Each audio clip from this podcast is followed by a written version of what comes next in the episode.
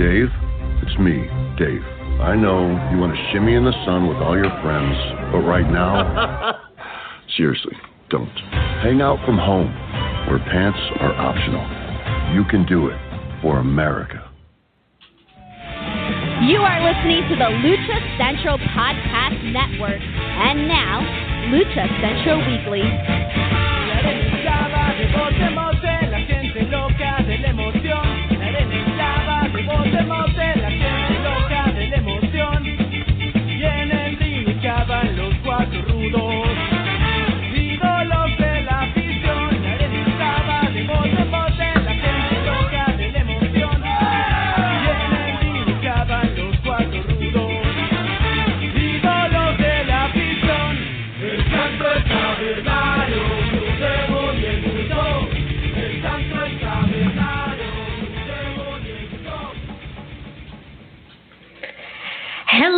Everyone, and welcome to the English edition of the Lucha Central Weekly Podcast, which is part of the Lucha Central Podcast Network on luchacentral.com. Every week, our team will be bringing to you all of the latest news happening in the world of Lucha Libre. We will be providing recaps of Lucha Libre happenings all uh, over the world, happening over the past week, um, including news from Lucha Libre AAA, CMLL, and top Mexico based independent wrestling promotions, along with luchador related news from WWE, AEW, MLW, uh, Ring of Honor, Impact Wrestling, and beyond. Uh, this podcast is available on luchacentral.com and all major podcasting platforms. My name is Miranda Morales. I am one of the co hosts of the Lucha Central Weekly podcast team. But I don't do this alone. I have two other experts here to take you on the, the latest that's happening in Lucha Libre. First, I'm going to bring in Dusty Murphy. Dusty, how are you this week? I'm doing great. How are you, Miranda? I am doing fantastic. I am so glad that you are with us. You are out in Kansas where there's uh, some possibility of uh, some storms happening out there. Yeah, they warned us yesterday to be ready for tornadoes, and we're in a severe thunderstorm watch, but no weather yet. But they, right. you know, ever-present threat this time of year. Yes. Well, fingers crossed there isn't a tornado that happens during the middle of the show for you. I'm going to knock on some wood there. Uh, Yeah. Fingers fingers crossed. That would be something. But you know what? Keep us at, keep us updated just in case. I will. All right. If we don't hear from you, we may the tornado may have gotten to you. Yes, that could be. I hope not, And- but it's possible. Oh, hopefully not. Hopefully not. Uh, our other co-host, the third member of our hosting team, Brendan Barr. Brendan, how are you doing this week? Oh, I'm doing good. Uh, I'm up here in Seattle, the how, the land of the perpetual lockdown. So uh, we're staying safe, but uh, I'm tired of staring at the same four faces. well, you know, we are all still in lockdown. I live in uh, Arizona. Our lockdown will be lifted fairly soon. So, uh, but you know, then we start seeing each other's faces again, and also, you know, wondering, hopefully, is this person going to get me sick? Who knows? Hopefully not, but uh, still some weird times in quarantine land. So uh, I'm I'm glad that both of you uh, were able to to make it to this week's show. This is the second week of the uh, of the podcast, so thank you all for joining us. Um, we're really excited to have you, and we're going to be jumping into this week with an interview that we have lined up. Um, let's get some technical difficulties. There you go. So uh, we have a great interview lined up for this week's show.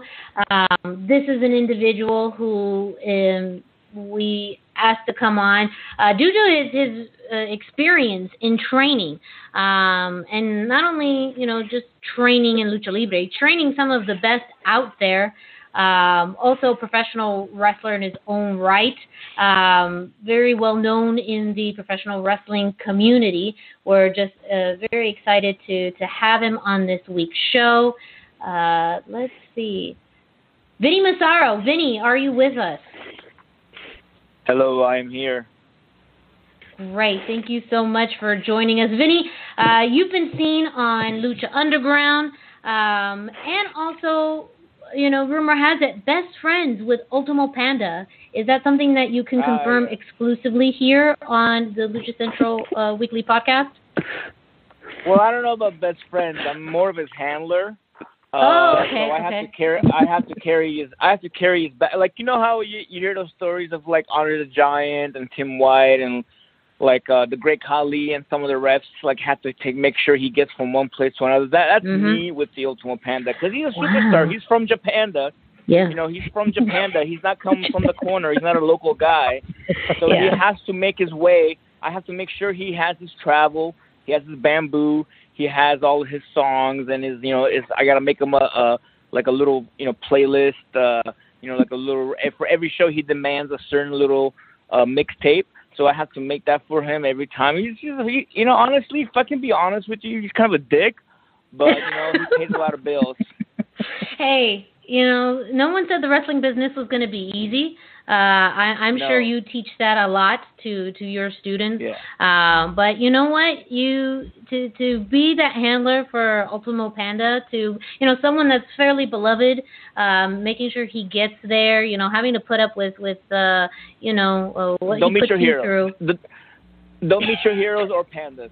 It's it's not you know it's it's it's just not gonna be you're gonna hate it. You know what I mean? It's like I don't know. It's it's a long story, but you know I appreciate Yeah. you having me on. I really do appreciate you having me on uh on your podcast. No, no problem. Uh, you are with Pro Wrestling uh, Revolution Training Academy. Can you tell us a little bit about you know what it's like to, to be part of the of the academy? Uh, yes. Well, I mean, the academy is a great place to for uh, you know it's in San Jose, California. So if anyone's ever, you know, anyone ever wants to come and train in, in San Jose, California, you're more than welcome to come. Uh, it's a great place to go and train. Uh, not because of me. Obviously, I would love to say, oh, come to train because it's you know you're gonna train with me.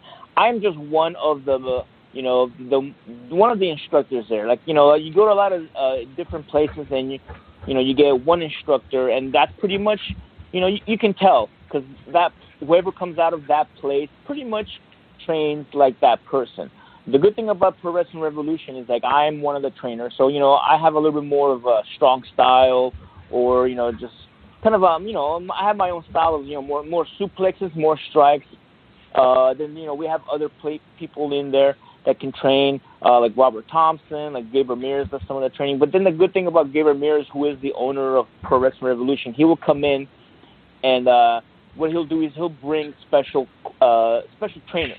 Like we've had Super Crazy before, we've had Skayde, we've had Lady Apache, which is by far one of my favorite ones. Lady Apache is, you know, just amazing trainer, and we all learn different lucha styles. Um, from you know all these different you know teachers. So it's not just one person.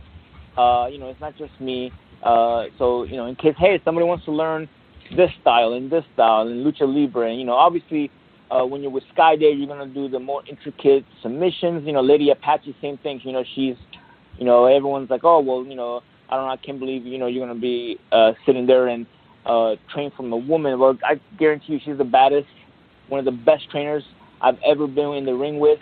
Uh, you know, she, can tie you up into so many different ways, and you know they call it the you know the the the llaves, you know the keys, and it's it's, uh, it's an awesome experience. So, but that's a good thing about Revolution. You, you never, and then sometimes just you just have random people come in and just just just want to train there, and it's just a great place. There's lots of people there. Uh, you know, there's big guys, small guys. So if you want to be a lucha and bass, you can learn. You can learn everything, any any kind of thing you want to learn about it. That's a, amazing, and especially, I mean, yeah, someone of the caliber of, of Lady Apache. Um, I, I I mean, she's a tactician. To to be able to learn from her, For sure. um, and and go. Hello. Yeah, I'm sorry. Go ahead. No, no. Just just to reiterate what you were saying. Yeah, I mean to to learn from her and a lot of the uh, special trainers um, that that come in. You know, uh, I'm sure as a trainer too, you're always constantly learning um, to be able to to show your students and and uh, encouraging them that the learning doesn't doesn't stop. Well, yeah, well, that's the one. That's the one good thing about uh, being, you know, quote unquote, a trainer at Revolution. I say quote unquote a trainer at Revolution because I'm, I don't consider myself a trainer there. Uh, I consider myself more of a student. Uh, just because when Lady Apache shows up or Skayde shows up or Super Crazy, uh, I'm the one that I'm the student. I'm the one that's going to learn from them. Uh, so you know, I and I appreciate all their you know what they because you know they will take they will take each person and it's like hey you know what? You're you know we're not it's not like they they all go down the list. Like okay everyone's got to do you know a halitas or everyone's got to do ranas okay well Vinny you know obviously I'm not gonna I don't know if you've noticed who you know the, the for those who, who have never seen me I'm not a high flyer. Uh I'm more of a of a ground based guy. So of course they're going to teach me those styles.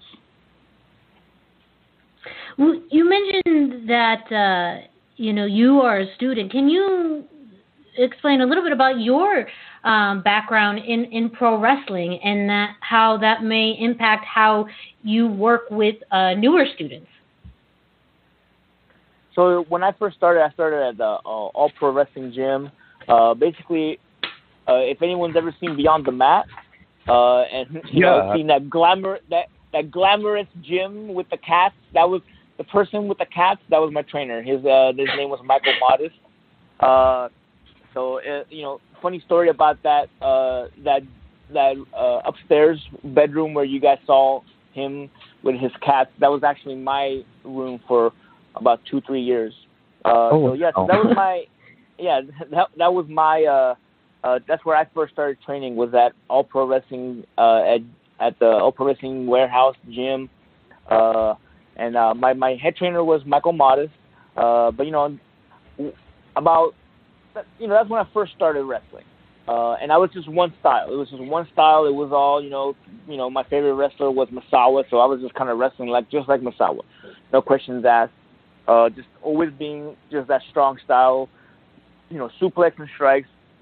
And then um, pretty much what happened is uh, Gabe Ramirez started doing lucha libre, and I I will admit it, I hated lucha libre when I first when I first saw it. I thought it, I hated it. I'm like, what the heck? Like I'm like, this is ridiculous. They're just dancing around. They're not doing anything. You know, you know they're they're taking head, they're taking you know power bombs and getting right back up. I'm like, I hated it. And then you know Gabe Ramirez, you know he showed me like, you know what? There's good lucha libre and there's bad lucha libre. Let me show you this. And he started showing me uh like old school stuff, and I loved it. I love like watching like Negro Navarro and Solar just just sitting there and just grappling. And then once I got more, you know, when once I realized that hey, lucha libre is actually more of a shoot than any other type of wrestling. Uh, you know, it's more grappling, it's more hole to hole, it's more you know, you know, lock and key, like you know, like like how they say, like the llaves. It's more, you know, it's way more physical and way more uh, like grappling than any other uh, you know style that you you have there. The problem is that you know, just like anything, you know, it's indie wrestling, indie lucha libre. You know, they think they can they can do it, but you know, it's it's just a couple of white guys with a bunch of masks, but they're not really trained properly. And you know, some a lot of those people give lucha libre a bad a bad name, but I fell in love with it. So when Gabe Ramirez, he you know he was he started doing lucha libre with Pro Wrestling Revolution, I fell in love with that style. So you know I started going to his gym, I started training. Uh, you know, Blue Demon Jr. was there a lot, and I would just you know, and I would learn, and I would you know go to shows, uh, just wrestle as Vinny Massaro, and just wrestle with a lot of the lucha legends. And I just remember watching just you know, being in awe of all those things like Silver, watching Silver King and L.A. Park and uh, you know all those wrestlers and just loving everything about it. And then I just started going to his school and learning. And the more I learned, the more I realized, you know, lucha libre is is a lot more than just you know jumping and doing topes and you know all kinds of crazy stuff. You know. Yeah, that I do know. Um, that's a that's a question I was going to have for you. You've already started to touch on it. Um, the differences between lucha libre and the more traditional American style. If um, I mean, if you want to talk a little more about that, also uh, how you incorporated that since you were already working, by your own admission, a little more strong style, like how you incorporated the two together. Yeah, so what I did, obviously, you know, like I said, I'm I'm a big I'm a big fat dude, so I'm not gonna be doing doing springboards and jumping up and down and doing you know catching people in ranas. But what I can do in lucha libre that people like Skayde and Lady Apache taught me is that I can grab a hold of something and you know and wrap them up in a you know like octopus and you know and you know and doing uh doing you know just wrapping people up. I love that part of lucha libre. You know, I love grabbing an elbow and maneuvering the body of a, of another individual just by moving the wrist or moving the shoulder or moving anything. I love that part of uh, lucha libre. And you know, and the more I watched it, I started falling in love with people like Negro Navarro, like Solar, like Skayde, like Lady Apache, like Gran Apache, uh, and just you know more of that style. Uh, you know, obviously there's you know you know there's always cool moves and cool stuff like cool arm drags, but uh, I fell in love with more of that that style. I am I'm a hundred percent with you. I am I'm a huge fan of watching the uh, the the keys and the and all the locks and and uh, seeing Negro Navarro comes up here a couple times a year to teach at our Lucha Libre school, and that is uh, I have I have gone out of my way to be at every show and every seminar when he's up here because of such a Right. result of that. So that's that's awesome. Now, now don't now don't get me wrong. Don't get me wrong. Like I mean, when I see Phoenix and you know and Pentagon and you know and Rey Horus do those crazy things, I'm like, it's an it's amazing. It's an I'm in awe of it. but the thing that I love about lucha libre is that it doesn't just you know it doesn't just start like that. You know, they go into it, they do locks, and you know it's two out of three. That's why I like the you know the older two out of three falls because they do tell a story. Uh, and then the more you look at it, the more you understand and appreciate the art of lucha libre. You understand that it's not just a guy chopping each other for five minutes and then doing dives and then going home with whatever crazy power bomb from the top rope. How did your training throughout the years lead to you becoming a trainer?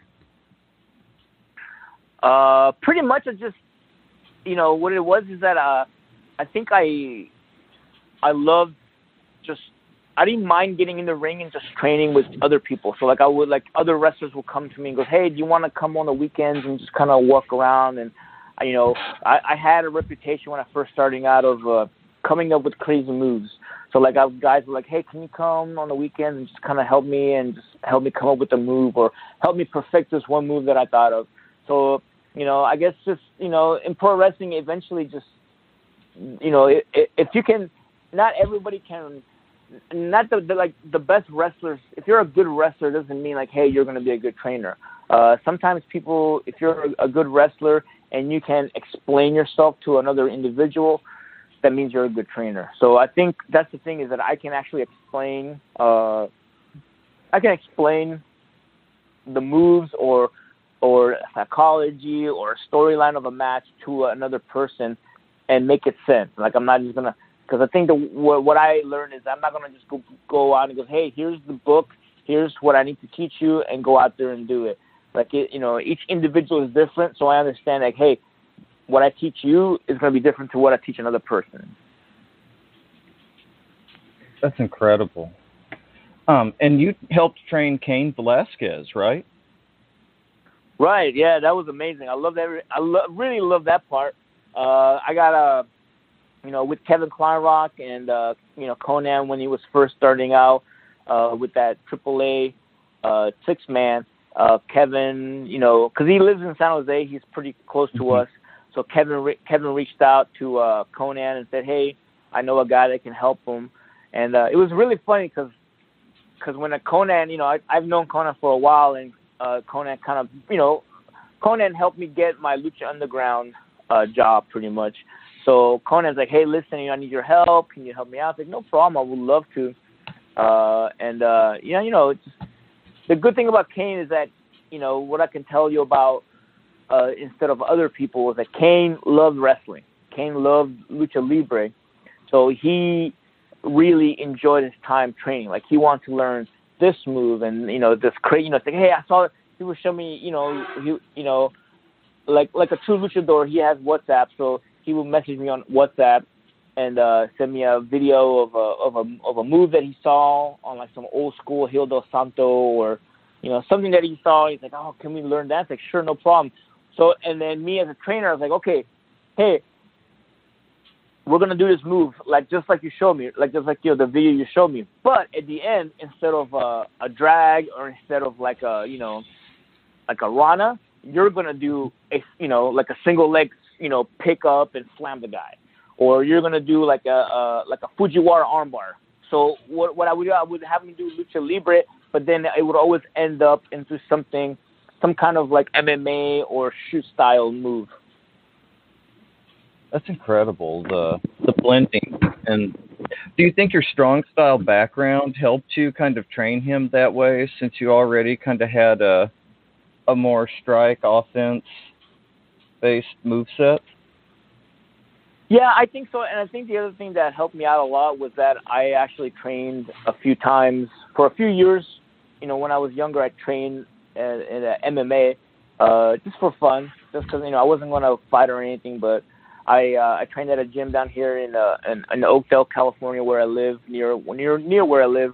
Uh, and I started training in jiu-jitsu and Muay Thai. So I would explain to him, you know, hey, remember, you know how this, this, and this? Well, we're gonna do this. So he knew, you know, when I I would tell him things like, you know, you know, two on one, he would understand, and uh, you know, just I wasn't like, hey, this is lucha libre, this is how we do it, and he's like, well, what does that mean? I would I would kind of, you know, take examples from jujitsu or from MMA, and he would understand, you know. And the and the other cool thing is that I come up with I would come up with moves uh, that would be like, you know, just like the Daniel Cormier driver uh, that he ended up using uh, you know, it's, like I have a finisher where it's like uh, a single leg take that I know that I saw Daniel Cormier do uh, Mhm. when he fought in an MMA fight, and then you know I showed I showed him I showed uh, Cain, and he's like, oh I love it, and he started and that was his you know that was the finish, the finishing move that he used on Texano, so that was kind of cool. That's awesome. Um, were there any specific luchadors or any specific moves or finishes that he wanted to learn, like specific things that he came into the training wanting to know?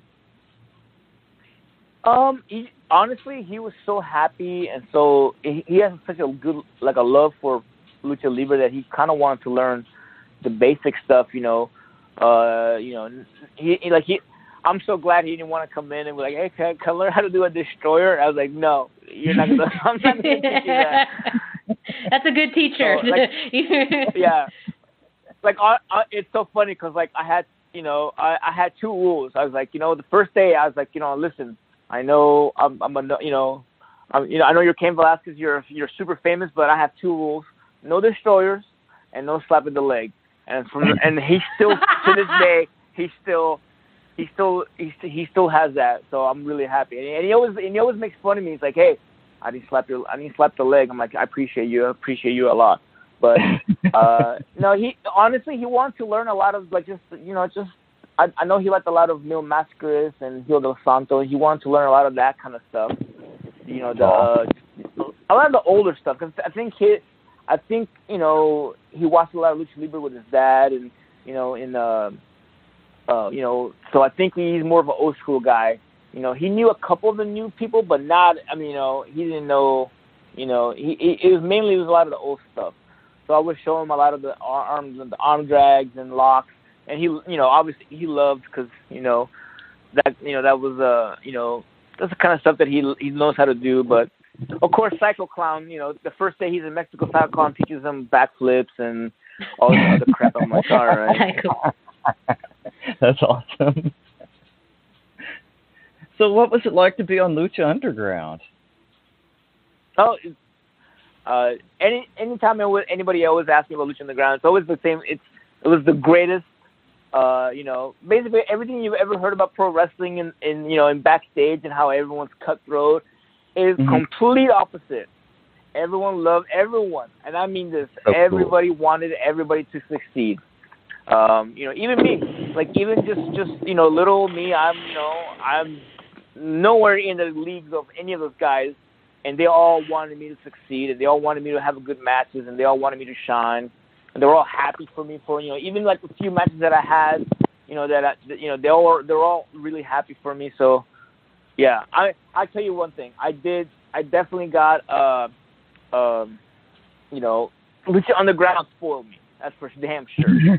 they, uh, because you know, it's, it's I've never been anywhere else like anywhere near like that. You know, where everyone's super nice and everyone wants you to succeed, and and, and everyone and you're just taken care of a hundred percent from the day you, from as soon as you you leave your house to you get back to your house, you are taken care of one hundred percent. That's awesome. And Lucha Underground helped really bring Lucha Libre to a more American audience. Um, and, and really, I mean, lots of fans miss it, and, and it really left a profound legacy in such a short amount of time. What do you hope, you know, fans um, get out of, you know, rewatching Lucha Underground, or kind of just a legacy that it's it's left? Um, honestly, I I really hope they notice that you know, they weren't afraid to take chances. Uh, you know, like I mean, I know now everyone's like, oh, well, what do you mean take chances? You know, there's Andrade and there's you know Pentagons all over and Fénix all over TV. Yeah, but five years ago, you know, if you didn't know how to speak English, you were never ever going to be on national TV in America. It's just the way it was. You know what I mean? Like they would have, hey, you're a good wrestler, but can you quickly learn how to speak English because we're not going to have you on TV unless, you know, you know. But now, because of, I, th- I personally think because of Lucha Underground, because of people like Pentagon, people like Fénix, that you know, people like Drago, Aerostar, all these, you know, Mil Muertes, all these major stars that you know, that didn't go on the camera and speak English, but they were major stars. Like Pentagon Jr you know, major star in the United States. He never cut a promo, you know, like in broken English. You know what I mean? Mm-hmm. Uh, he was, you know, and it was subtitles, and he was that was, and that was his gimmick. It was, you know, they didn't take all this, you know, before in like, if you're a luchador, and you got to WWE or W, you know, anywhere else, you had to get, uh, you know, you had to basically either you were stuck with all the other luchadors like WCW, just you know, opening match of the Luchadors, or hey, Rey Mysterio, you're you're getting really good, you know, you know, getting good traction, you're getting popular. Take off your mask and start and speak English. You know what I mean? It's like nowadays you go to you know Andrade goes out there, that's how he is. You know what I mean? A lot of these guys don't have to lose their mask. They don't have to change their whole persona. So I think that's the part that I really enjoy. And the, the other thing is that I think you know it, you know, like I said, it wasn't. They weren't a, like Lucha Underground took a lot of chances with storytelling, and you know, uh, which obviously, as you look at it right now in pro wrestling, because of these empty arenas, there's a lot of storytelling. There's a lot of empty arena matches, and you know, every, everyone everyone wants to be now. Everyone wants to be the first to be like, oh, well, we invented this, we invented that. I don't, you know, I, who knows who invented the empty arena match, but I think uh, you know Lucha Underground put it on national TV, and they, you know, you know, they had a match where it was Melissa Santos versus Catrina, you know, in outside of a ring, you know what I mean? And it was a cinematic match, you know what I mean? Uh I don't remember, you know what I mean? I know everyone wants to talk about Matt Hardy and all this, but I think Lucha Underground was one of the first ones to, to do it and do it very well. That's awesome. Um, I I feel like the the publicity around the the Matt Hardy matches in particular, everybody compares it to what they saw in Lucha Underground. So I definitely think that uh, that is something that that your group led the the way on, and thank you for uh, putting a lot of that effort and creativity into that. Even though I know you're going to say that you probably only had a tiny part to do with it. Oh yeah, I mean uh, for sure. I mean, I would love to say that like, oh, I was, you know, I I will I, even the littlest part, even just me, you know, like, like I know in pro wrestling, everyone's like, oh well, if you're not a WWE champion or if you're not in the main event, you're nothing. I go to me, I take pride to to know that I was one of like well, I was the, the second person or third person to get their arm broken by Pentagon. And you know what? It's like, well, what the heck? Why would you proud of that? I said, well, I helped make that character what it you know what it is. You know what I mean? You know, Pentagon. You know, became that person because he broke all those. You know, be- because he broke my arm and broke other people's arms. Um, you know what I mean? And it, it's you know honestly, it's a lot has to do with the writers. Is because you know a lot of you know th- right now it's a lot of WWE writers or any kind of writers like, hey, let's put this guy. He's hot. Let's put him in the number one main event match and you know and whatever. Let's just put him in the belt right right away. Well, Lucha Underground, they're like, hey, we have this really hot guy. Let's have him, lo- you know, let's have him beat a no-name person and break their arm in a minute. And then what happens? Well, okay, okay, he's getting a lot of press. What do we do next week? Do the same thing. And they built and they built and they built it. Like I mean, look what they did with uh, Matanza. They didn't use, you know, they didn't use him for like a whole season until the finally the second season when he first comes out.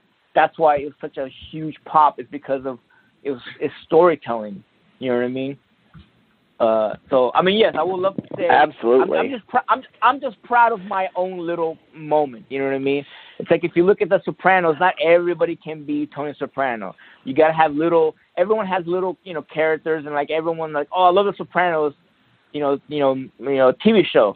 Well, okay, you love Tony Soprano. You love all these little, you know, you love all the characters that are involved. Even the even the ones that you just one or two episodes you love those people. Absolutely. Yeah. Yeah, very, very uh, good point about. I mean, it, wrestling is, um, especially in the context of like a lucha underground, was also a show um, that had storylines that was driven by what was happening week. So um, everyone really did have a, a role to play, um, and in that particular environment, every character, um, you know, had had something to contribute to the overall show um, in, in a lot of different capacities. So you make a really uh, outstanding point about that. Oh, thank you very much. put put that put put that on on a on a sound wave. I want to hear that more than once. yeah, don't worry, don't worry. We will make sure you get a recording of this show.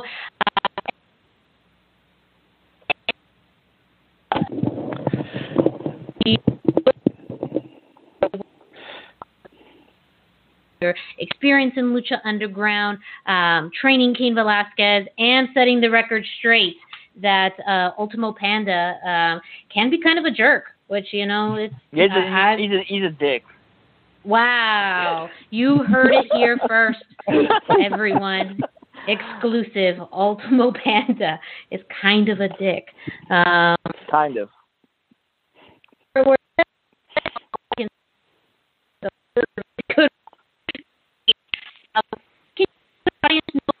Could you run that back, Miranda? I didn't catch all that. Uh, I was going to ask, uh, where can people find Vinny on social media? Oh, I am on Twitter as Snoring Elbow, uh, and then I'm on Instagram as Vinny Massaro. But obviously, Twitter is better because uh, I can just, you know, post funny stuff. Instagram, I'm not an Instagram model, so I can't post a bunch of pictures of myself. So Ah. I'm I'm way more I'm I'm way, I'm way more uh, busy on on Twitter because I have I'm hilarious. Ask your friends. That's It's it's true. I already follow you on Twitter, and you are hilarious. You are some of the, the best you. parts of my morning. Bless you. I think I think what happens when when you when you reach a certain stage in your life, you just don't give a shit no more. So you're just like, you know what? I'm gonna tweet this out and not and not care if I don't get a job somewhere else. And uh, that's pretty much where I'm at. hey, That's you know awesome. what? It's it's the only way to live life right now. You know, you never you never know. So you might as well Right. uh, spend it by saying saying what you think. And the best part, I will never ever tweet something and say that it was my gimmick or because I'm a heel. And if you don't like it, it's because you, like other wrestlers do. Which is which is ridiculous, by the way. well, we would love to have you back on for a lot of other points of conversation. Um, ladies and gentlemen, don't forget to follow Vinny Massaro on social media. Um, thank you so much for your time, Vinny. Thank you. And don't whatever you do, do not follow at Ultimo underscore panda because he's a dick.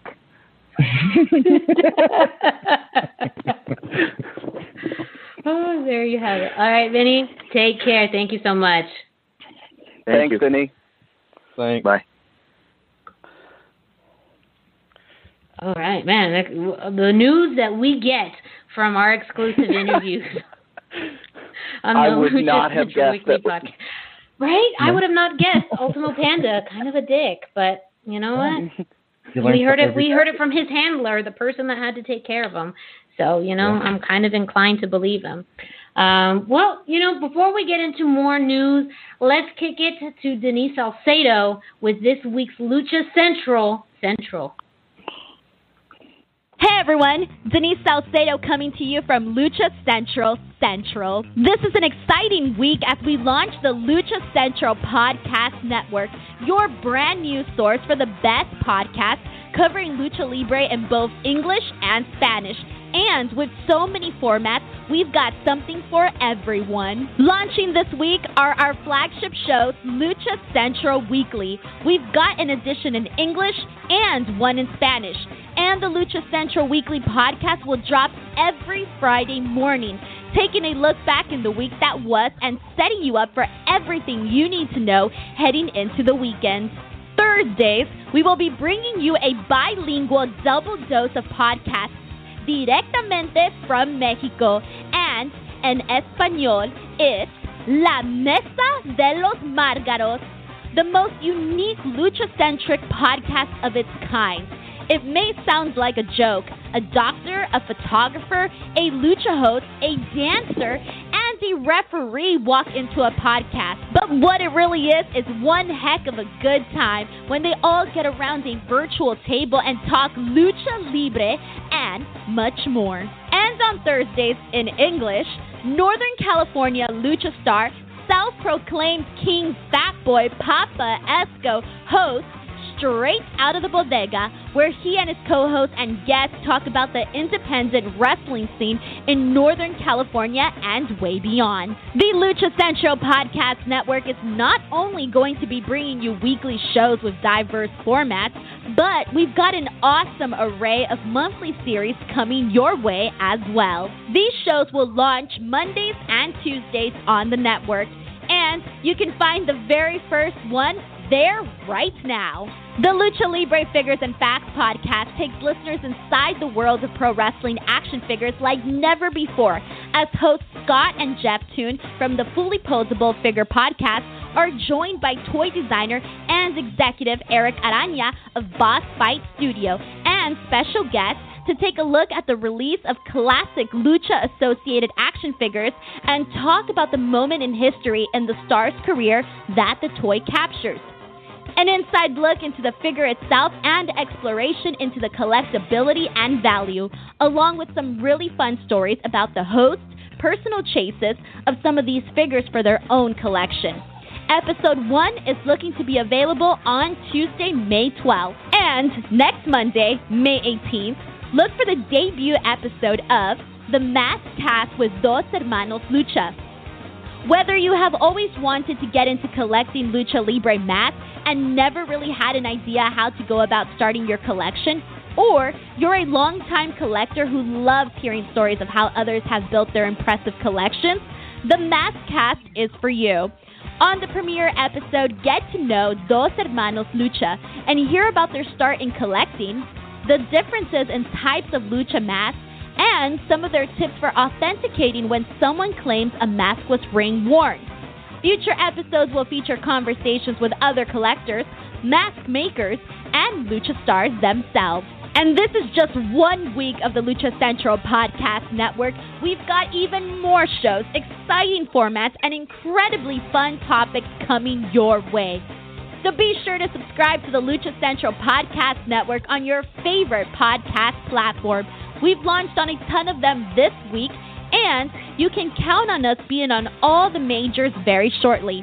And be sure to follow at Lucha Central on Facebook and Instagram, and at Lucha Central Com on Twitter to stay up on everything on the daily. For now, this is Denise Salcedo signing off from Lucha Central Central. But next week, I'll be back to update you not only on the podcast dropping, but to fill you in on the upcoming Lucha Central Gaming Network and Lucha Central Report TV series as well. Have a great week. All right, that was Denise Salcedo with this week's Lucha Central Central. This week we had the finals of the AAA Lucha Fighter tournament. And as always, listeners can always watch all of the past episodes of Lucha Fighter on luchacentral.com and on the Lucha Central Facebook page. Um, the first match we had Dinastia defeating Laredo Boy. This was a really well paced, nice opening match, nothing too fast, too showy. Um, throughout the duration of the match, I kind of expected to see Laredo Boy get the win, even though I thought Dinastia had the better charisma last time. But he pulled it off at the end, and I think with his charisma that Dinastia is on the way up soon. Psycho Clown defeated Chessman. Chessman looked great in this match. And I'll admit, I wanted Psycho Clown versus Pentagon for the final because that plays into my interest the most. But I found myself rooting for Chessman several times in the match, and at several of the near falls, it looked so good. I thought that he was going to take it. Um, this match had the cookie sheets that all AAA fans know and love. Um, sometimes two at a time. They doubled them up a few times.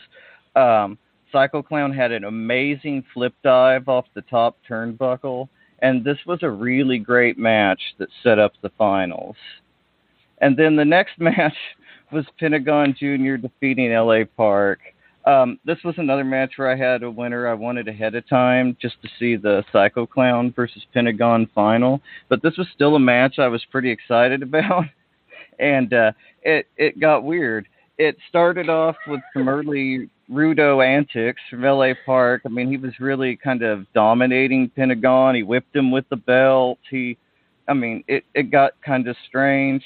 And I know we've touched on the AAA refs before in the MLW series, but this kind of ref interference was pretty new. Piero was, uh, they were they kind of hugged, and I mean Piero, the ref, and LA Park were definitely buddies, and uh, we got some brawling in mat-based lucha, but all in all, I felt like it very lacking compared to some of the earlier matches. Um, maybe it was because of the lack of the crowd, and they didn't react, but I wasn't feeling this match like I expected to. Um, the Rudo work and of course the dirty ref Piero, he he gave me the feeling LA Park was going to win, but by the time Pentagon got his mojo going, I didn't care about the confusing ref turn at the end. I was just ready for the next match. And the next match was amazing. Lady Shani defeated La Hiedra. I had a feeling that we'd see Lady Shani win as soon as we came out. Her body language was so confident and assured. Uh, she came out and dominated early. There was that big kick to the head, and she wrestled smart the whole time. She conserved her energy with rope breaks.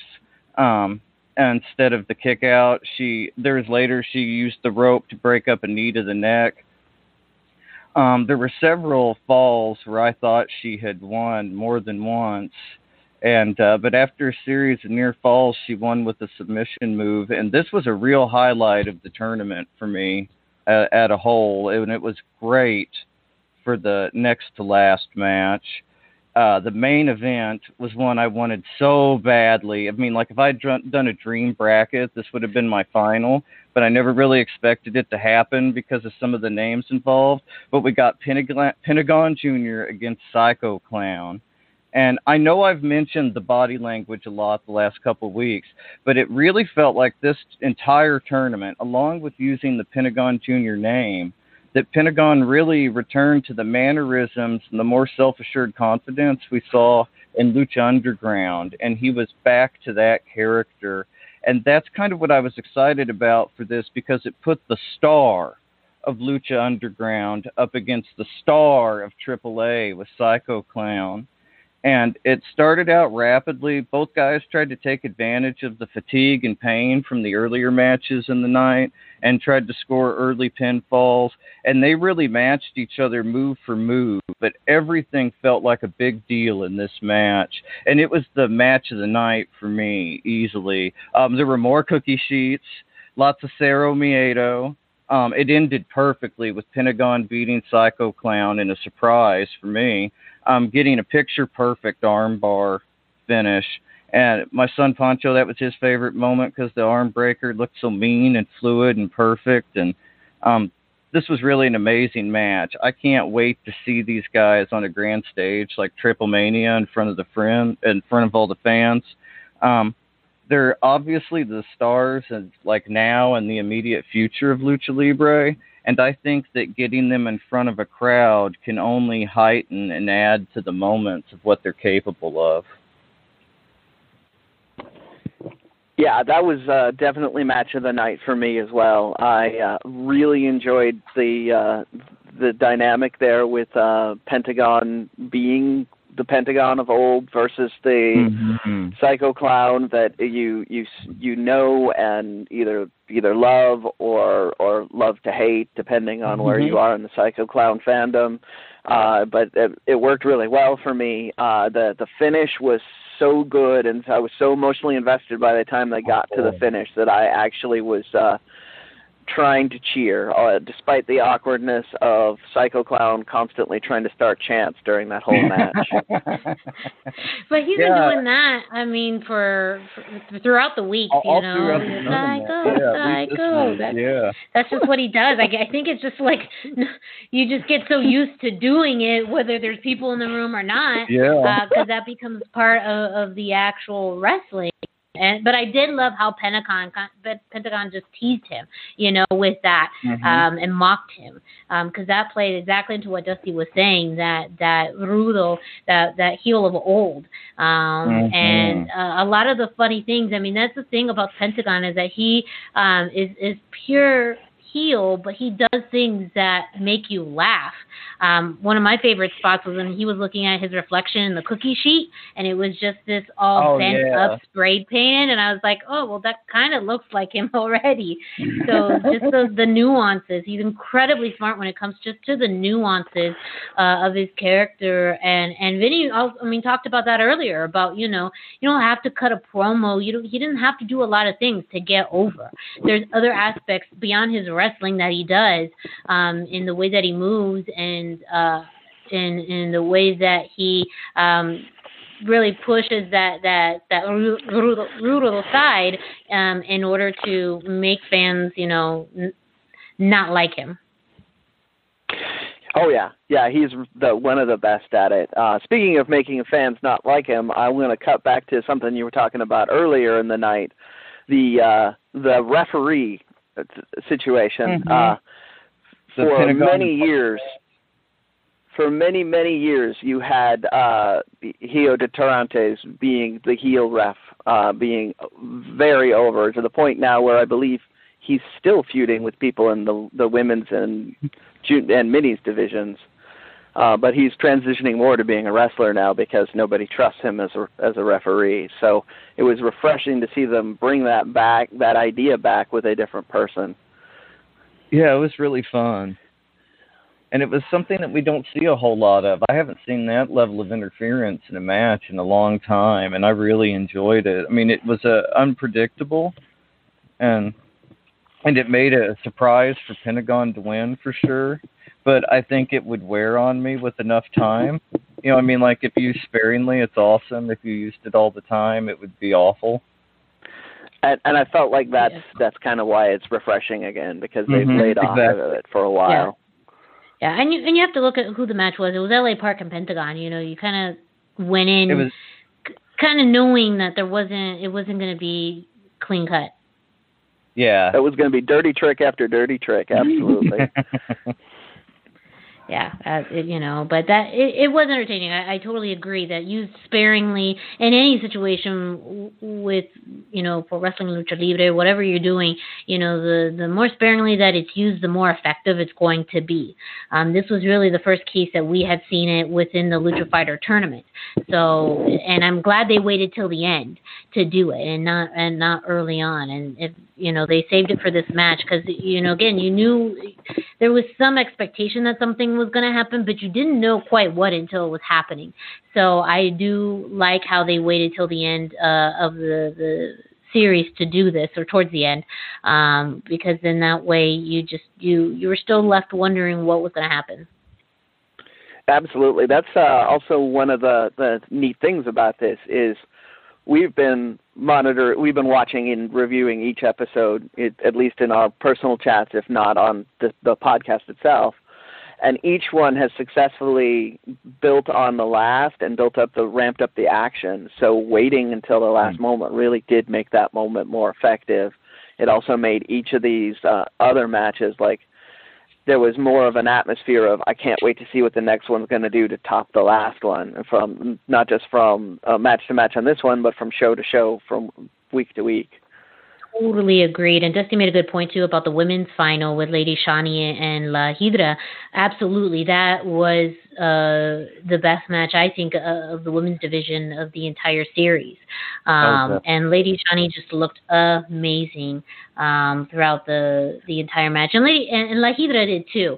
Um, she came out really uh, aggressive. She came out um, just you know knowing that she was going to have to be aggressive in order to combat Lady Shani, um, and that that submission at the end too, the way that she folded her arms, kind of just knowing like I got this in the bag, that kind of body language to me, um, I really liked seeing from Lady Shani because I mean both are are really talented.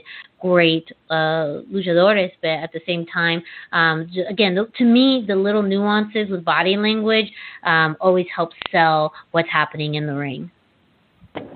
Uh, this is another one where they did some fun things with that. If the first week of the series, the lady, all the ladies came out, and the the story was interference in the ladies' matches, and this one was all physical, all physical. Like they were, they were from the moment it started all the way through, and like you said, the body language and confidence really sold the finish on it. Um, if if this was not on the same card as a basic dream match with Pentagon and Psycho Clown, this would have been the match of the night for me. It was Oh, that yeah. good, and and they are both top-notch uh, wrestlers that that deserve to have that that spotlight on them. Yeah, it's very, that match was a real highlight to me and i wondered if they had gone into it looking to try to show everybody up and show everybody what they could do because i think a women's title match will be in the future. And there's kind of a rumored or delayed match between lady shani and taya and i would love to see that now because of lady shani's physicality and her intensity. I think it would be incredible up against taya's you know muscular style and her ability, I think that's going to be a heck of a matchup. yeah, I believe commentary uh, talked about that at the end uh, of the match, alluded to that that she could be a contender um, for for Taya. So I would I don't think they would have mentioned it if there wasn't some kind of plan, planting some seeds. Who knows how far in the future because of you know COVID currently, but Right. think Well, yeah. So we don't know what the timeline on that will look like, but uh, clearly, like you said, they're going to be uh, moving towards that. They're also going to, uh, uh, as a do what they need to do to make it happen. Uh, the good news is it looks like uh, matches will be able to be held somewhere. This format, uh, this format definitely did uh, did work well, and they were able to find a way to make it work in the current crisis. So I have confidence they will find some way of of continuing to to make the product work uh, as we move forward. yeah, I they made some really smart decisions through this this uh, whole tournament. AAA actually had some of the best decisions throughout. The the way they showed the cleaning of the ropes, the amount of crowd noise that they used. Um, I thought AEW was brilliant putting the other wrestlers in the crowd, but that was the only thing AAA didn't do that I I thought was great. But otherwise, I thought they had the smartest production of any of the empty arena matches. And they kept the matches fairly short, and I know that's something Mhm. that mentioned in, in the booking process was intentional um, because they didn't want matches to drag on that long. But they also had, uh, to my understanding, they they had to keep only, they only were able to have a certain amount of people in the building at a time. Um, so in order to keep the flow going, you couldn't have these long matches. You kind of had to to keep a uh, a flow of people in and out in order to maintain the the proper capacity. But even then, I, I nothing felt like it dragged on too long. It was just amount the right amount of time to keep your attention. I thought so too. I thought they were perfectly timed. Each match was easily digestible. Um, even if you couldn't catch the whole show, you could sit down and watch a match in 10 minutes while you ate your cereal in the morning, and that made it awesome to kind of build up until you could catch the whole show. I really enjoyed it. It was a very good series, uh, and uh, like I said before, I'm looking forward to seeing what they will do. Uh, let's uh, shift gears now, though, and look at the last week of what uh, MLW was doing. Now they are still, uh, uh, pardon me, they are still working with uh, pre-taped matches that happened before everything was shut down. This was the last week of the uh, Super Series where they were going head to head with AAA, although they have dropped several hints that they would like to do more of this series and that uh, maybe other federations could be involved in future series as well. So keep an ear open for that. But this one uh, was one match, and it was a long, great match. It was uh, Mm-hmm. LA Parks La Family Real versus the team of Psycho Clown, Psychosis, and Nino Hamburguesa. Uh, this is, for those that aren't familiar, uh, this is the original WCW Psychosis, not uh, not any of the other people there. He is also known by Nicho El Millonero, um, and so it added a nice level of uh, of uh, legend versus legend, where you had L.A. Park and Psychosis in the ring at, at the same time. Um, I suppose I should mention who actually won. Uh, the the Park family did win. Yes. Uh, I don't even remember what the finish was anymore because it No. was such an insane match. That match, yeah. I think that was just the one thing as we were talking offline about it. It was Oh. just that match was insane. Yeah, I think that the ending was like after Pagano ran in and distracted everybody. Didn't Yes, I can't, he did. Yeah. I think it was right after Pagano's distraction. I actually couldn't Mhm. remember. Like I don't remember the finishing move or anything. There was just so No. much going on. Exactly. Like there was so much, and I didn't even uh, when I I watch a match and I will take notes, and I was just so shocked by the the ending after all of the madness that had happened partway through. Uh, you know that I didn't even write down what the actual finish was. I just kind of uh, sat there and, and watched uh, Yeah. events unfold instead. I don't think anyone wants to see my notes because it's random words jotted down regarding using two parts of a table, a tiny table, um, Yeah, going into the VIP crowd, table. Nino Hamburguesa getting it. Um, a quote directly from the commentators of a move. I, I guess it was. Um, I don't know if it was uh, L.A. Park Jr. or Hijo who uh, was sitting, who was down in one of the turnbuckles and had a chair right between his legs. Yeah, it was Hijo del LA Park. Yeah. and and as far as the move that the commentary used to describe that chair going in between his legs, um, I, I'm only repeating what commentary said. Uh, again, I'm we're still trying to figure out what kind of language we can use on this podcast, but uh, the word paint thinner uh, became a thing.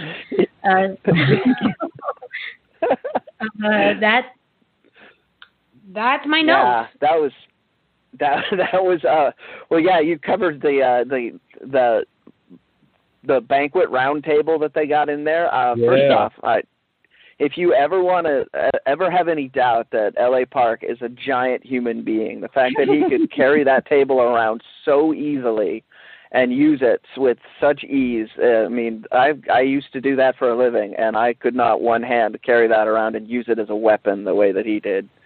Oh, he just looks humongous too when he does it. Oh, and that table gave no no way. I mean that you Mm. Yeah, Ne- Nino, yeah, Nino bounced off He the bounced. table. that that was He's not got a that was a work table. That's literally a work. That is there's nothing to shoot about that.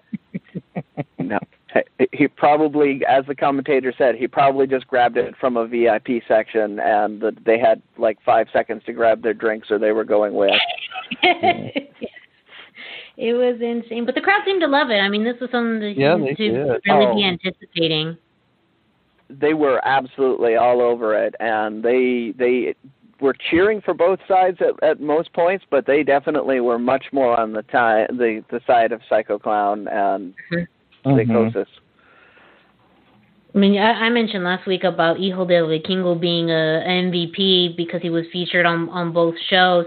I mean, I think this was a great week for exposure, at least for Psycho Clown, um, being in the finals Yeah. of the Lucha Fighter tournament and in this kind of main final uh, show for the the Super Series. Um, it's very obvious that he is really being looked at as the next big top face um, in in Mexico. So I think this was a great week for of exposure for him. Yeah, yeah. Uh, he and then he uh, is still got his uh, series that he's doing on MLW as well.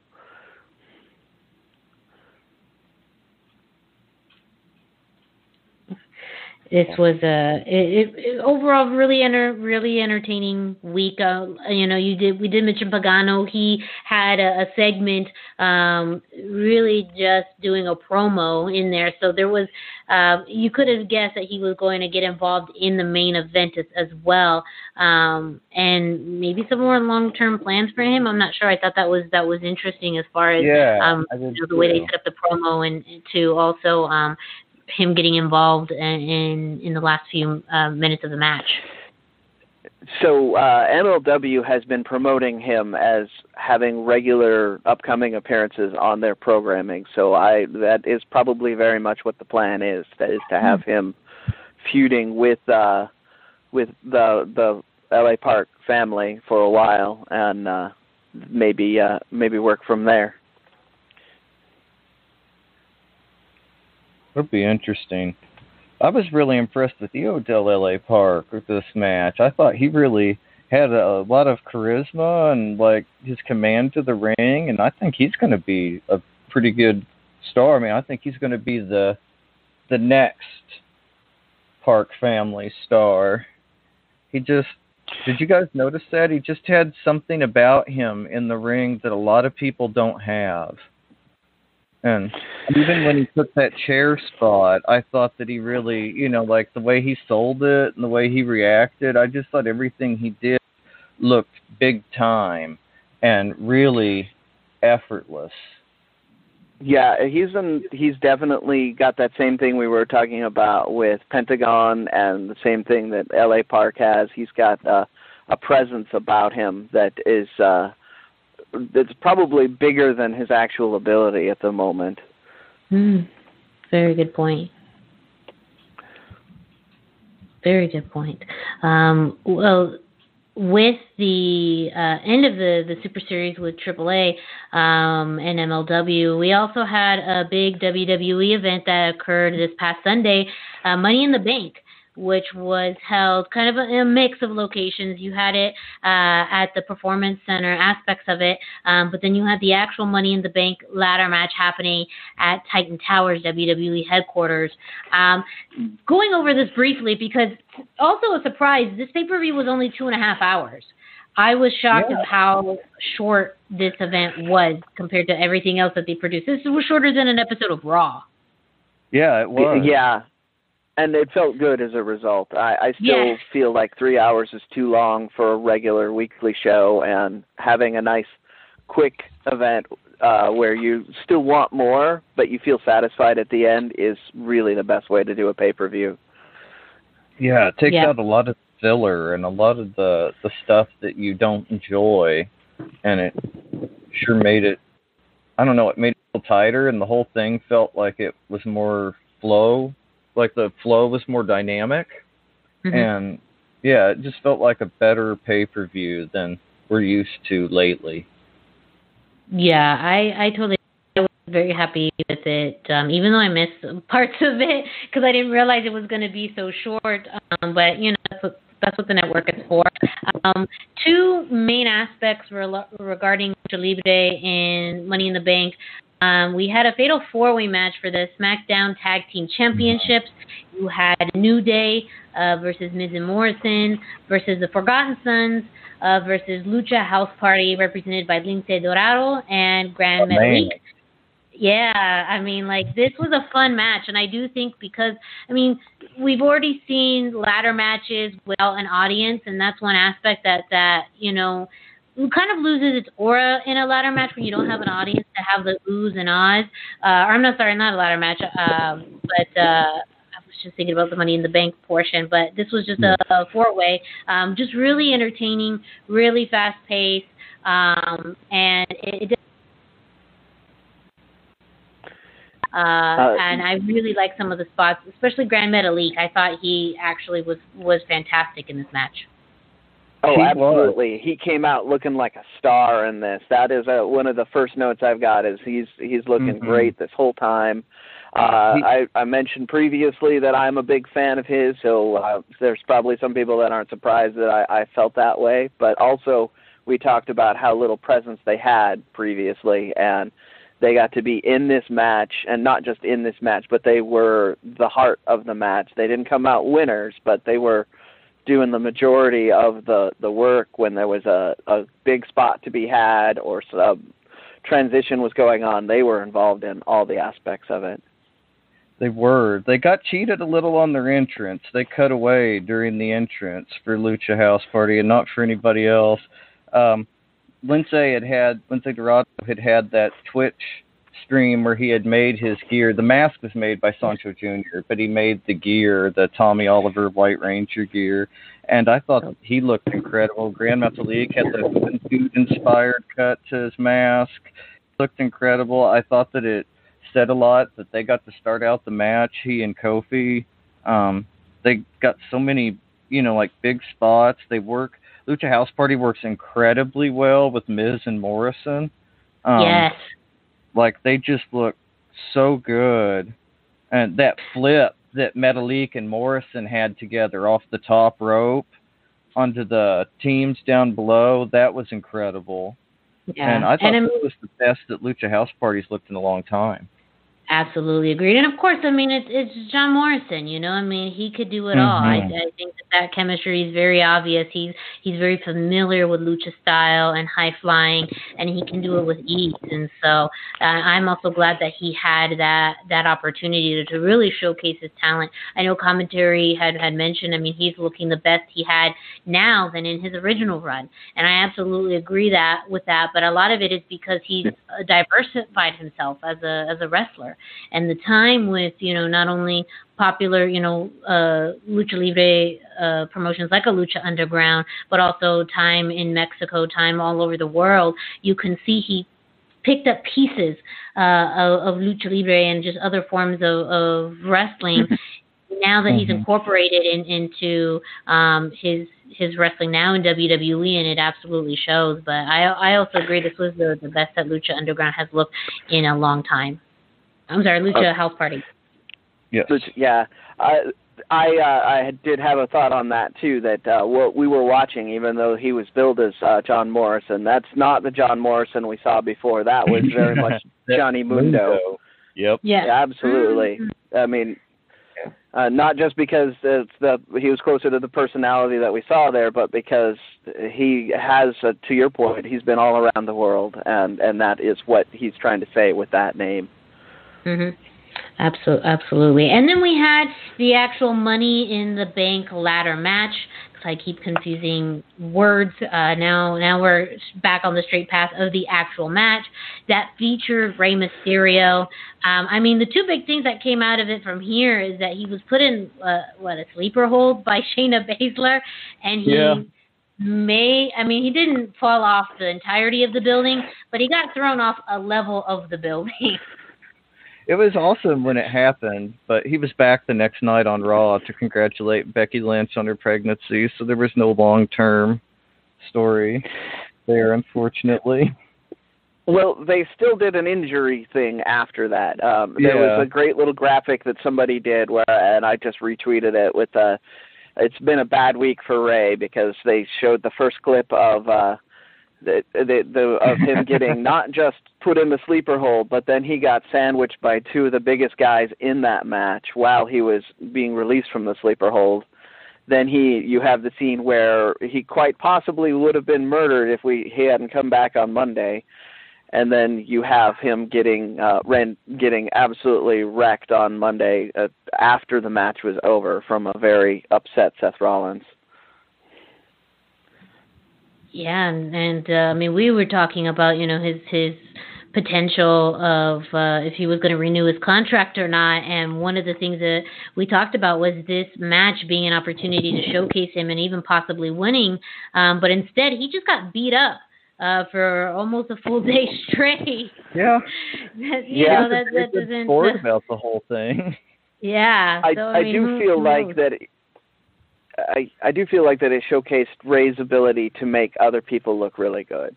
Like Oh, there was no point in any of those spots where where uh, you felt like this was fake or that that uh, I mean it was a ridiculous thing to watch. I mean, sure him being sandwiched between two massive human beings seems awkward, but he still made it look good. And uh and and you know and he took he went off that uh, building like a champ. So um good on him on all of that and uh, maybe that's where he's thinking his role is going to be is he's going to be the the star maker now. He's going to have the big name and help the next generation of people go. And that's honestly a great spot for him right now. Yeah, I, mean, I, I think got just you you you brought that up um uh I believe last week about the possibility if he's just a trainer. I mean anyone who decides to to utilize his skill as a trainer, especially with uh you know the performance center, um you know he he would be a fantastic trainer and teacher but you know just what he did um both uh, on Sunday and Monday, you know utilizing his skill to put people over is so undervalued and I think fans get so hyped up in you know he's he's a living legend. He's been wrestling for years, and and um, when you hear rumors about a con- contract expiring, thinking you know what are they going to do to keep him and elevate him? But it's also you know something to note about him and his career that it isn't just about you know wins and high spots and championships. It's you know what you give in your performance and how you can help other performers be stronger and get over.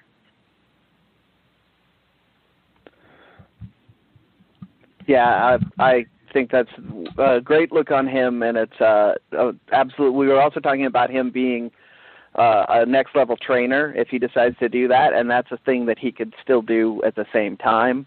So uh, I hope that that is what we're going to see from him if they continue to work with him in the WWE. As much as I want to see him in the main event and win more titles, I really uh, appreciate that he is unique and that he can help somebody else look phenomenal, and we can actually maybe see an Andrade or someone else really elevated by his skill to do that. Totally agreed.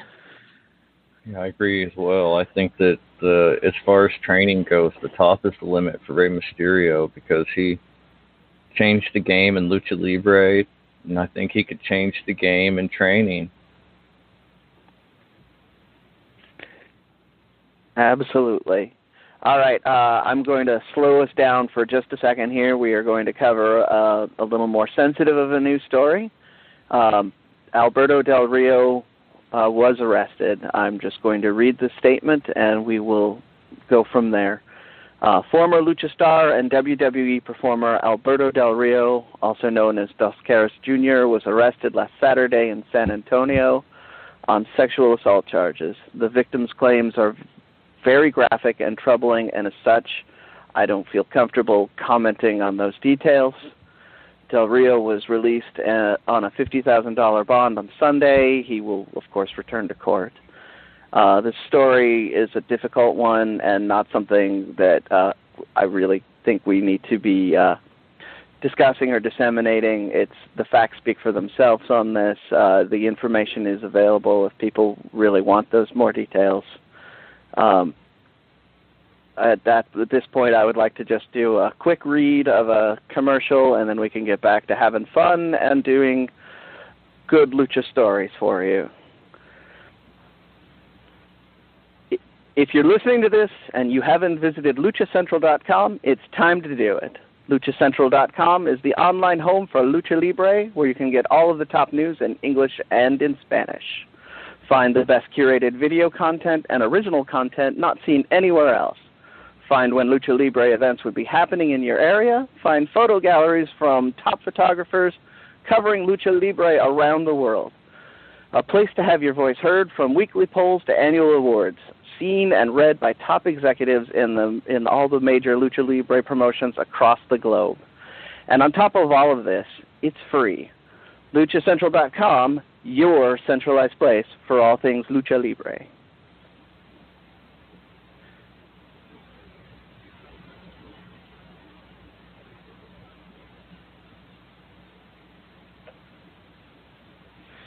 And we can throw it over to, I believe Dusty was going to talk about something next.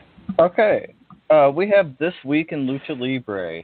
Um, every day, I believe, at luchacentral.com, they, we have a topic, This Day in Lucha Libre. And each week we kind of pick a story that interests us the most in the history of Lucha Libre. And I actually went ahead and checked a few weeks ago, thanks to my Legends of Lucha Libre calendar by Masked Republic. And last week we kind of had a story about the anniversary of the formation of AAA. And I ended up watching a lot of the first year of shows as part of my research on AAA. And so I the 17th, which is tomorrow as we record this, is the anniversary of AAA's first show. So I went back and watched that. And AAA's formation was unique because they were formed in like conjunction with a television station in Mexico. So they had immediate television presence, like huge television presence. And the main event was a big match, a Perro Aguayo, Mascara Sagrada, and Del Fantasma in a three falls match against Los Hermanos Dinamitas. But I, I really recommend this match for historical context as a you know, like the first AAA main event. Um, as an actual lucha libre match, it's a little bit lacking. Um, the Technicos got the first pin, and the um, Rudos they there was a like an interference and a foul, and the they gave the second pin, second fall to the Technicos, and then the Rudos decided they just wanted to do the uh, like grab chairs and hit the Technicos thing, which is very AAA. So they were disqualified at the end. The Technicos won. Um, it's excellent to check out as part of the AAA history. I found it on YouTube by checking out AAA May '92. That helped me find it. Um, and I highly recommend checking out that first year of AAA. It was really exciting, and you can still see its influence in wrestling and lucha libre today.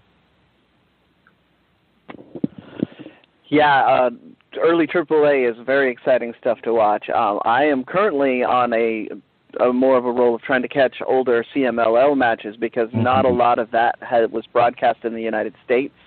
It was That's a lot harder true. to get. So Exactly. uh, I I uh, I found uh, the match they had a 2006 match, which is not super early, but it was it's got a nice historical feel to it. With uh, Black Warrior winning the NWA World Middleweight Championship from Mystico, um, and it has all of the uh, the classic CMLL feel. There's big pageantry when it happens. It's a two out of three falls match that, of course, goes to the third fall.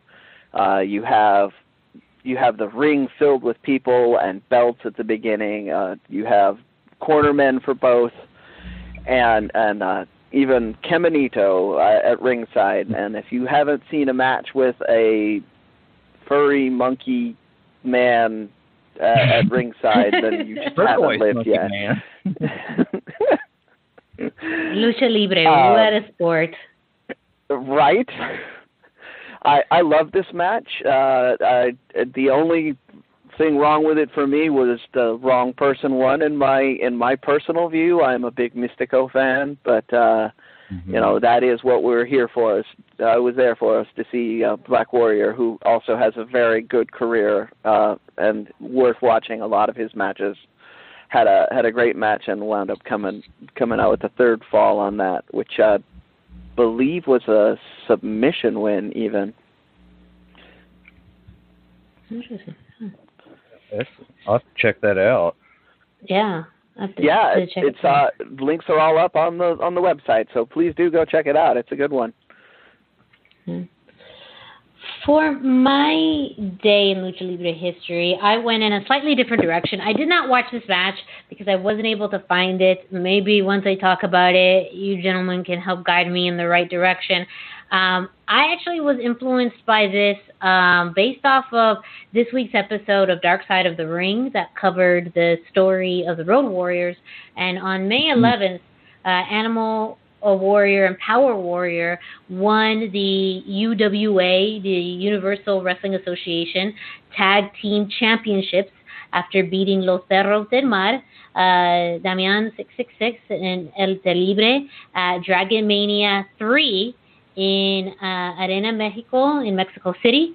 Um, I was interested in this after learning more about uh, the uh, Hellraisers period um, with uh, Road Warrior Animal going in a different direction um, in both times. So right after they left, he left the, the WWF, uh, going to Japan and, and starting the Hellraisers there uh, with Sasaki. Um, and then in 2008, when this happened, as far as winning the titles, this was kind of another iteration of, of the Hell Warriors. So it just kind of caught my attention based off of what I learned in uh, the Dark Side of the Ring uh, episode, but also just you know, taking one half of the the mo- mo- most well-known, you know, tag teams in in history, and what it meant to have the Hell Warriors or Hellraisers uh, win the uh, Universal Wrestling Association uh, Tag Team Championships. So I still need to find the footage to actually watch that match. Uh, one of the reasons that that was not my big story was I had trouble finding that match too. I am also a big tag team fan, and I I heard saw that on there, and I I tried to run that down. I have not found that yet, so maybe yeah, uh, Dusty has some ideas. I don't. I'll have to look around and see if I can find it. All I- Well, I if somebody's listening out there, they can send yes, us in the yes, right direction please. too. Yeah, send us a message. Send us a mail. We want to we want to watch the match. Uh, it's it's a pretty big pretty big match to to have. And uh, again, this was the second iteration uh, of the the Hellraisers too. So I'm really interested in seeing what that looked like. This was 2008, so it wasn't um, uh, long ago, and it was kind of towards the end of of Animal's uh, career as well. So I'd love to to see it, but it, it's also kind of an interesting way of, of blending, you know, not only American and Japanese and lucha all in not only tag teams, but I'm sure in, in one match. So I'm fascinated to to see what that match looked like. Yeah, it's going to be a good one. Uh, some, Yes. Somebody find it for us. Yeah, somebody find it for us. You can. We'll we'll give you our socials later, or send it on to the Lucha Central uh, socials, all all, all of that. Uh, but we re, we really want to watch this.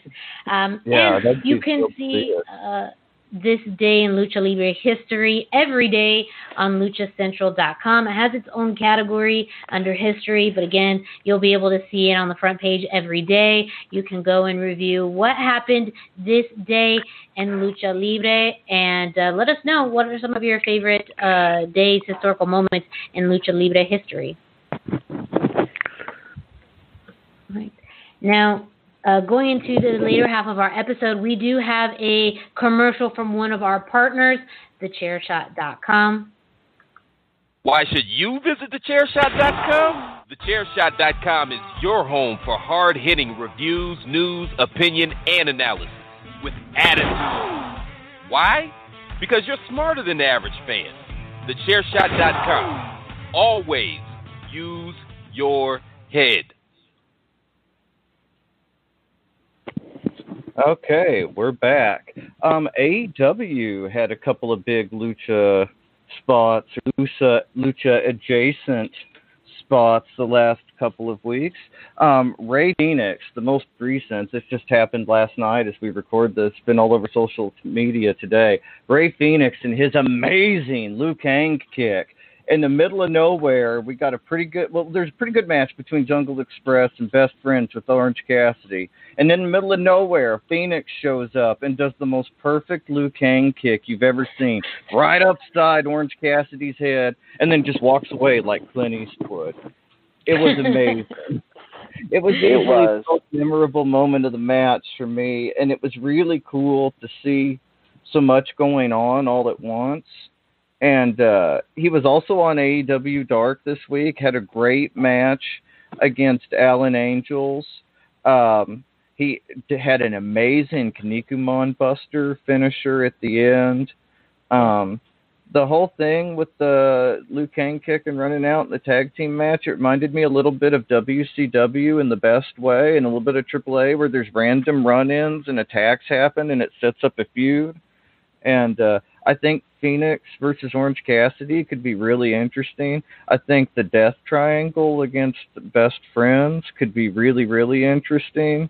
Um, as soon as you know Pentagon can get back to America and um, Pac can get back to America, um, I think that you know that there's a lot of people that see Orange Cassidy as kind of a like a one-trick pony or a kind of a gimmicky thing but I think that having a match with Fénix, you know, could kind of open people's eyes to what he can do. And Fénix has a way of making everything and everybody look amazing. And I think that, you know, teasing a match between them is going to be really exciting in the future. And I think that, like I say, with their tag teams, we'll get individual matchups throughout. And so I think we'll see a lot of action between them going forward. And then we had Sammy Guevara, and he's had an amazing couple of weeks. Um, last week he got to tag with Chris Jericho against Kenny Omega and Matt Hardy, and that made him the, as if I'm not mistaken, the only non-world champion of a major promotion in the ring. Like everybody else had previously been a world champion for a major promotion. That's a really high-profile spot for somebody like Sammy, and he got in a lot of offense. He had a beautiful shooting star press. Um, but then he took a V trigger from Omega, and then there was a kind of a very scary, not just kind of, but a very scary um, looking table spot uh, that he did. And then we had the golf cart.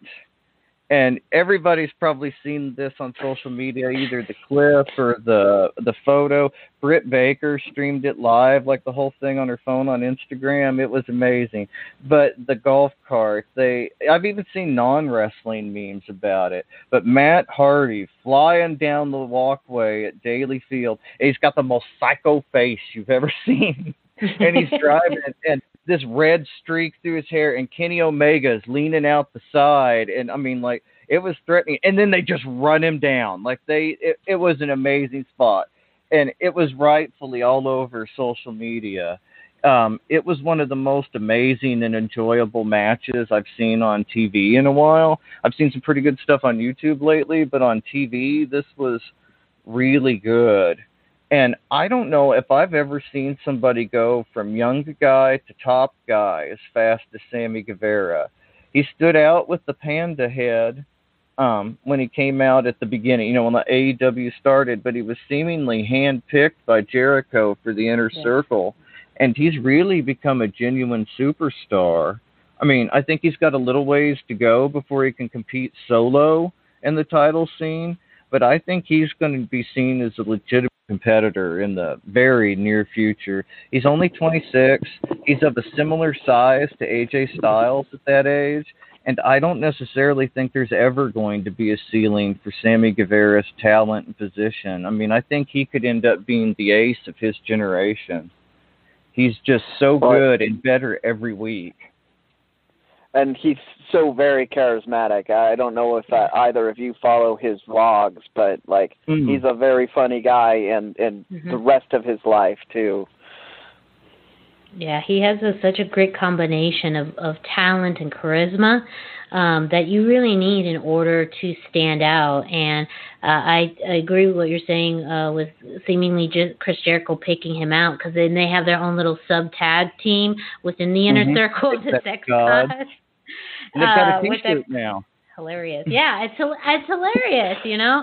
And even that, I mean, his charisma, I think, has made him really stand out in the inner circle because whatever he doesn't have in size, like uh, Pride and uh, and uh, uh, uh, Pride and Powerful, uh, like t- uh, Santana and Ortiz, like a Mhm. Jake Hager, um, he has in charisma. And that helps him stand uh, out in, in a group like that. And also, when you have uh, someone who's very charismatic, like a Chris Jericho, you can see them kind of just gravitate towards each other. So I, I think he's done some really great work over the past few weeks, um, but also just during his time in the inner circle, he's been able to really leverage that as a way to stand out, and he could have such a lengthy career at AEW where this sets him up for long-term success. Uh, and we haven't even touched on what happened to him this week. So uh, he uh, he came out with a neck brace on, Yes. and That's then great. and then during during the the scrum around a match, he wound up taking a really devastating looking move yeah, it was where he like a ba- like a crazy DDT with the neck brace on, like a. I mean, like Yeah. even if he wasn't hurt, imagine trying to take a drop DDT like that with a rigid neck brace on. I mean, Yeah, there's no way was- it wouldn't be painful. yeah. he was spiked for sure, but he was very clearly proud of that because on social media after uh, that that happened, he uh, he put the gif up of it and then said, uh, "I don't back down from anybody," or "I'm fearless," something to that effect. Yeah, I I, I totally believe. I believe that man. He's. Uh, I, I'm going to be very interested to see what kind of spots happen during the Stadium Stampede uh, match happening at, at Double or Nothing.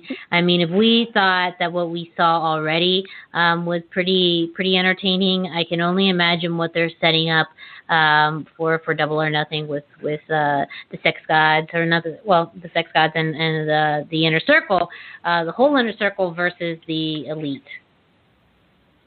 Yeah, that that's going to be a barn burner for sure.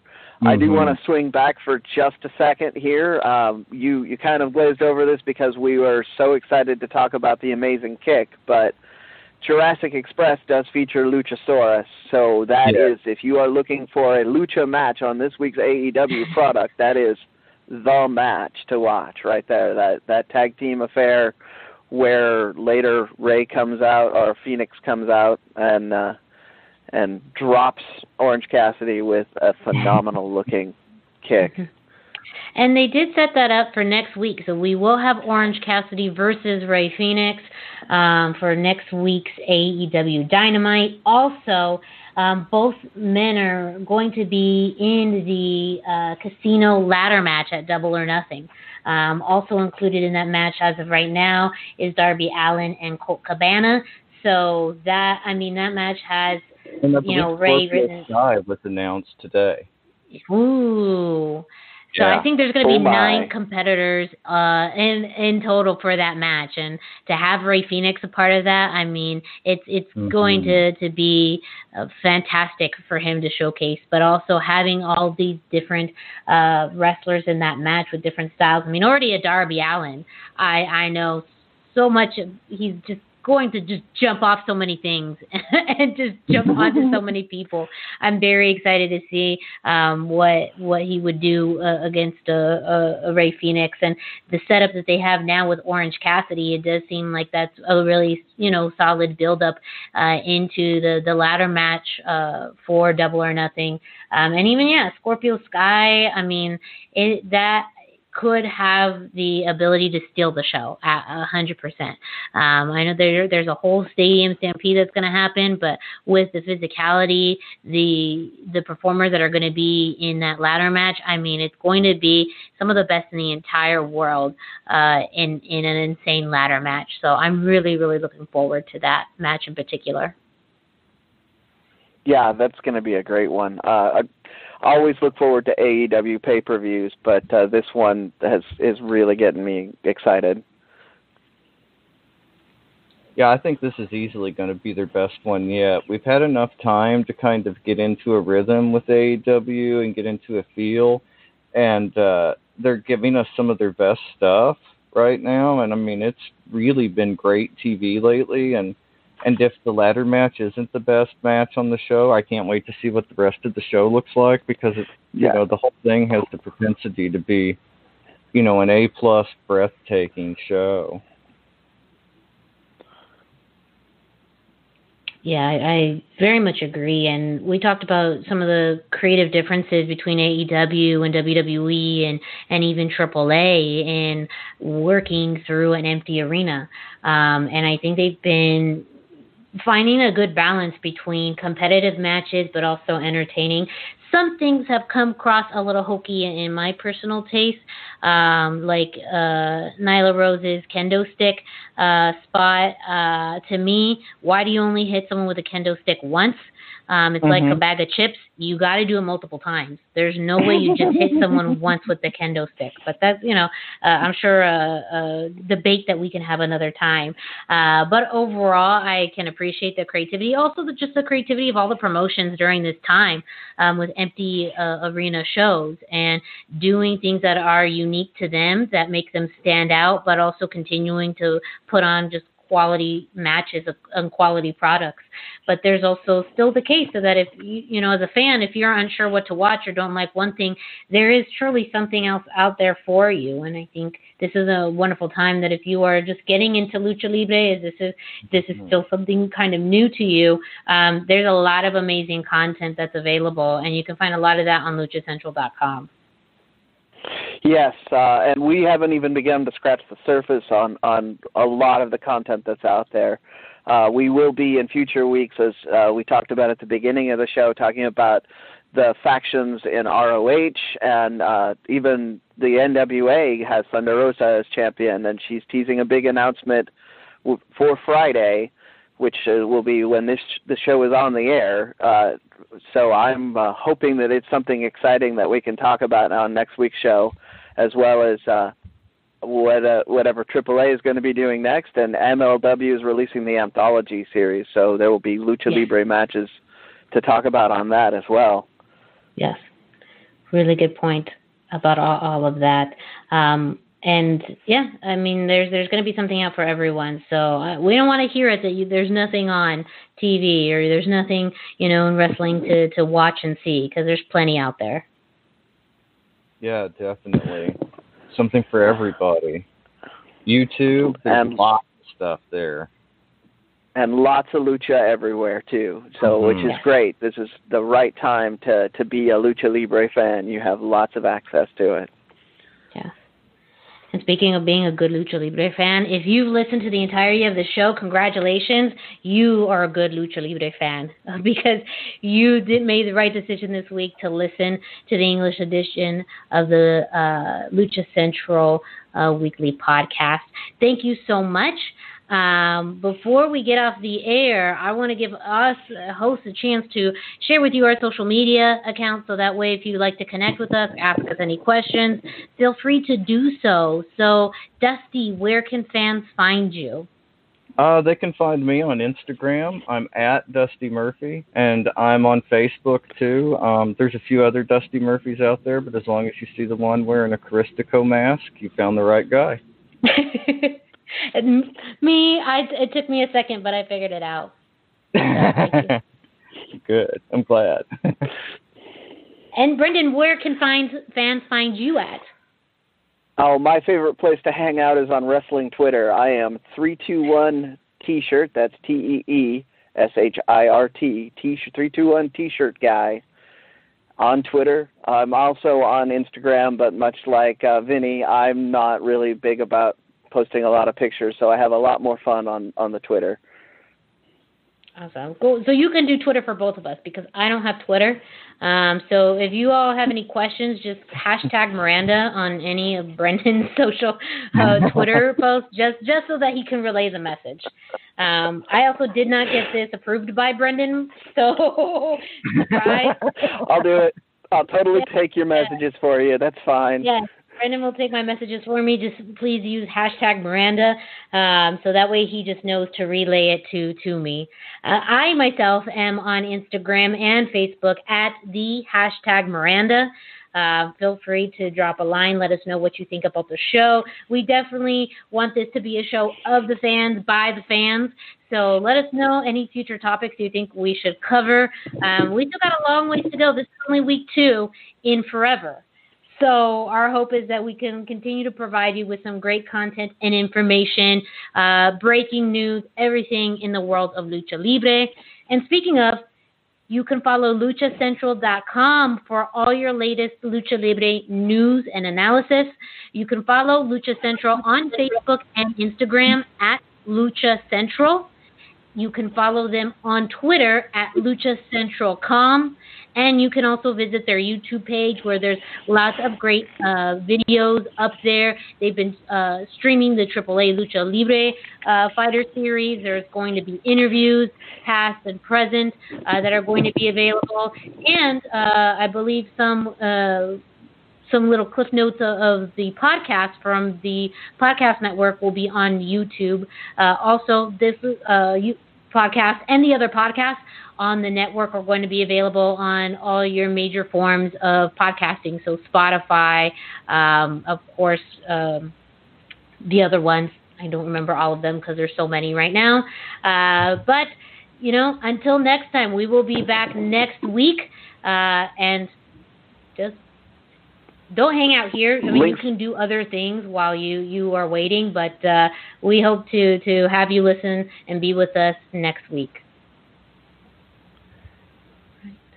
See you soon. See you soon, everyone. Bye. Bye.